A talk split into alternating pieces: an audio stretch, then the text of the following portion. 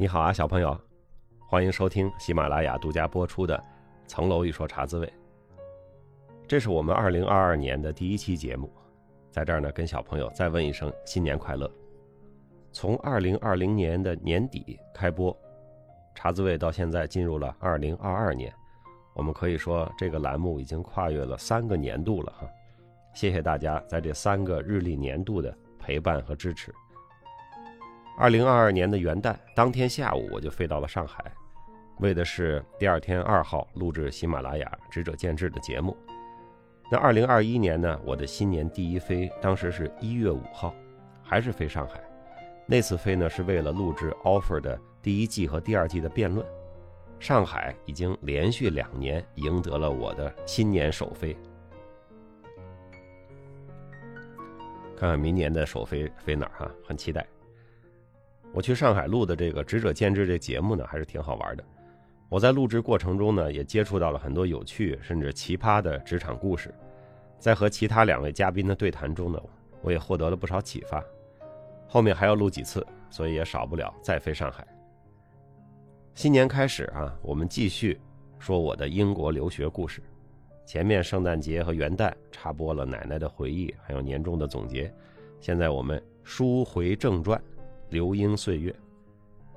今天讲一个我在英国啊独特的一个经历，就是我走进了威斯敏斯特宫，参加了一次议会对首相的质询。小朋友，你知道啊，英国的议会就坐落在泰晤士河边上的威斯敏斯特宫。那威斯敏斯特呢？它是伦敦的一个街道，它叫 City of Westminster。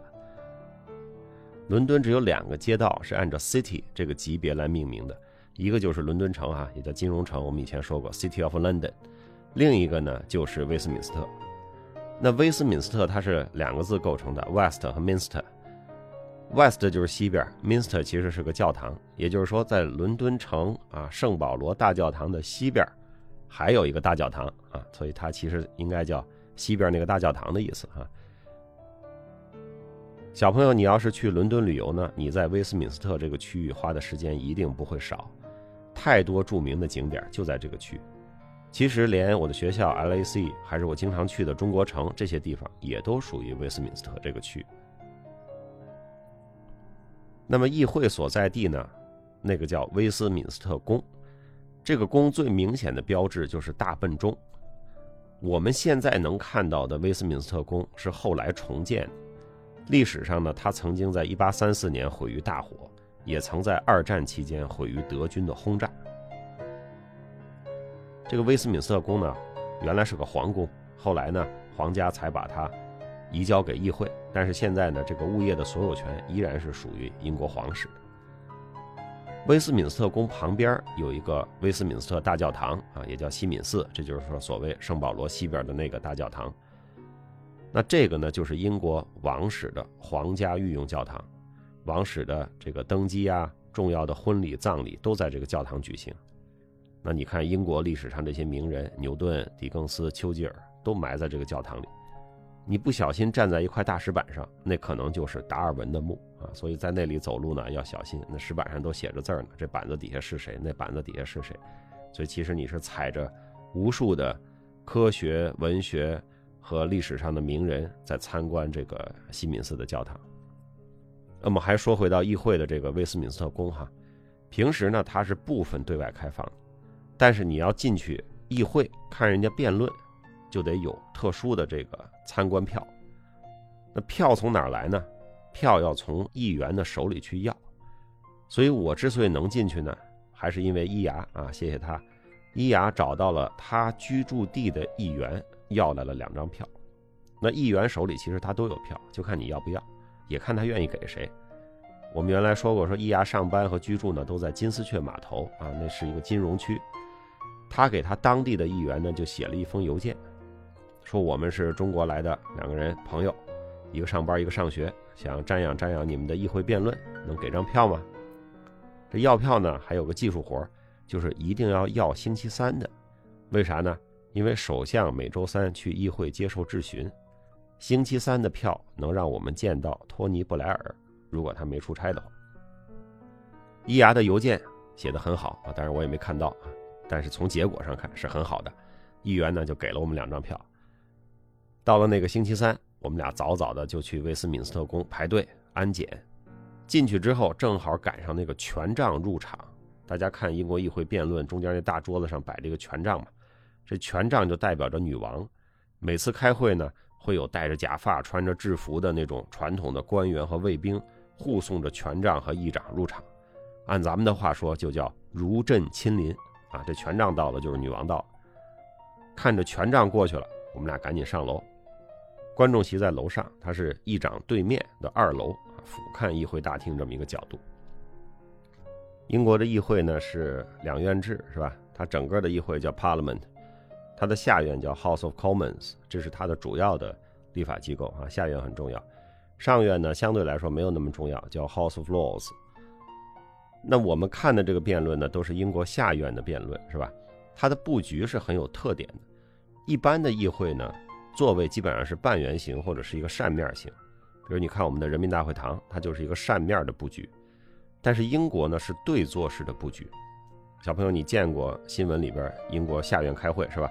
下院的座椅都是绿色的啊，这个 bench 长椅子，议长呢坐在中间，他的右手，议长的右手啊是执政党，议长的左手是反对党。所以说，如果政权交换的话，双方的座位也是会交换。那我们从电视上看过去呢，就是反的，对吧？因为这个镜头是对着议长的，所以从电视上看过去呢，执政党是在电视屏幕的左边，反对党是在电视屏幕的右边。两党的第一排座椅或者说第一排、第二排座椅呢，坐的都是重要人物后面的人就随便坐。所以前排重要人物呢也叫前排议员啊，后面的就是后排议员。所以下院的座位除了前面两排啊，基本上是重要的人物坐，后面呢就是随便坐。它不像日本的议会，日本的议会座位是按照议员的名字的平假名来排序的，它是固定座位啊，这也是文化的不一样。英国下院执政党那边第一排坐的就是首相和各部的部长，那对面的反对党的第一排呢，坐的就是反对党的党魁，还有影子内阁啊，Shadow Cabinet。影子内阁就是说反对党也有他们自己的外交部长、财政部长、教育部长，它对应着政府的各个部门。一边啊专门对口的批评执政党，一边也做好自己执政的准备。下院的座位呢，其实只有四百多个，但是整个下院有六百五十个议员，这就是后来因为选区增加、议员增加造成的。但是英国人呢很传统，他不会因为人多了就重新装修，座位不够您就站着，想坐着就早点来。我们看到遇到大事辩论的时候，比如说那年脱欧的那会儿。那个屋子里老是站满了人，老有人站着。你不要以为他们是买了站票在那看热闹，他们就是议员，只不过是没座。大家都坐好了之后，首相来了，托尼·布莱尔。你要知道，那在九十年代末那就是明星。当时英国一个布莱尔，美国一个克林顿啊，都是九十年代中后期年纪轻轻登上大宝，而且他们都不是什么名门贵族二代。当时他们这样的人物的出现，给了全世界年轻人很多的希望。当然，他们后来也是各他各的房啊。不过，人家自己也没说自己是圣人。那会儿的国际政坛跟现在很不一样。现在你看看那些外国政治家，是吧？我总结一下，就是老丑笨坏，一个个看起来就令人不喜。所以我在想啊，是不是全球化进行的顺利的时候，那些让人看着舒服的年轻有为的政治家就能上台？到了全球化逆风的时候，外国就要选上一个个令人讨厌的家伙呢。小朋友，你可以观察观察。那质询首相的规矩是，普通的反对党议员只能问一个问题，不许追问。那只有反对党的党魁可以连续的问首相，可以追问。所以精彩的基本上都是党魁站起来问。当时的这个反对党的党魁呢，不是什么著名的人物，他叫邓肯·史密斯。那个时候保守党呢，正处在他们一个落寞的阶段。工党的政权看起来无比稳固，据说布莱尔当时已经和他的财务大臣，就是戈登布朗达成了接班的协议。保守党自从撒切尔、梅杰两任首相之后，一直就没有强有力的领导人啊，直到2010年才出了卡梅隆夺回了政权。当天的辩论具体内容我记不太清了，好像还主要是和欧洲政策有关。英国从来都是怀疑欧洲的。但总体上呢，工党更支持多参与欧洲的一体化，而保守党对于欧洲的态度就更消极。那天最激烈的一段，就是一个议员质询首相说：“为什么英国在欧洲的话语权那么低？欧盟的很多事儿，英国都没有发挥作用。”首相就当场反驳说：“你们执政的时候不加入欧元，人家根本就不带我们玩。”保守党当时也反驳说：“加入欧盟的时候可是我们执政的时候，那会儿你们还反对。”然后双方就非常不整齐的对着用手指头指着，然后互相叫嚷着啊，就是 “It was you, you, you”，有点像唱 rap 是吧？然后就这样互相指责对方，就会乱一阵。然后直到议长出来啊，议长叫 Speaker，Speaker 出来维持秩序。我们看到脱欧前后的时候，那个 Speaker 是很不容易的啊，因为那会儿经常的吵啊，天天吵，所以他的那个嗓音非常洪亮，经常在议会里大喊着秩序哈，Order，Order，这就是这个 Speaker 的作用。首相说的好的时候呢，他自己阵营里会发出很整齐的啊耶这样赞同的声音。而对方呢，也会时不时发出不满的鄙夷声，还有嘘声。虽然我也不是太听得明白他们到底是吵啥呢，但是就这样光看吵架也是挺过瘾的。辩论结束之后，我和易牙说：“咱们去找那个给票的议员照个相吧。”我们就给他打了一个电话，请他出来。我们在威斯敏斯特大厅就合影了一张。我不知道这位议员是谁，我就悄悄地问易牙：“他是哪党的？”易牙说。我们那个传统的西汉姆联队的领地，总是工党的。离开的时候呢，我们就看见大厅外边不远处，戈登布朗正在接受记者的采访。我们也向这位内定的接班人投去了注目礼。据说后来布莱尔老不让位啊，他们哥俩也差点闹掰了。英国的议会制度，可以说是世界现代议会制度的重要的制度来源。啊，是不是议会之母这件事儿是有很大争议的，咱们就不说这词儿。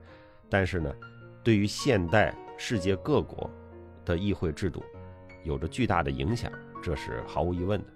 那我有机会实地的去感受了一下，感染了一下，作为法学生还是非常开心的。那今天的世界已经和二十年前大不一样了，是吧？人们对代议制、对民主的价值也有了很多新的认识。但是无论怎么说，民主也是个好东西，代议制也是实现民主的重要制度，这是走到哪儿都无法否认。那民主价值深入人心，是吧？这也是我们的社会主义核心价值观之一。世界上再也没有哪个国家可以说，皇帝或者执政者一个人说的就都是对的。不管什么样的政体下，他都会弄一个议会或者类似的机构，来选举啊，来决定一些国家大事。那这就是世界潮流。即便我们说看起来非常铁板一块的我们的邻居朝鲜，它的全称还叫朝鲜民主主义人民共和国呢。好了，这周我们聊一聊英国的议会和我自己的一个难忘的经历。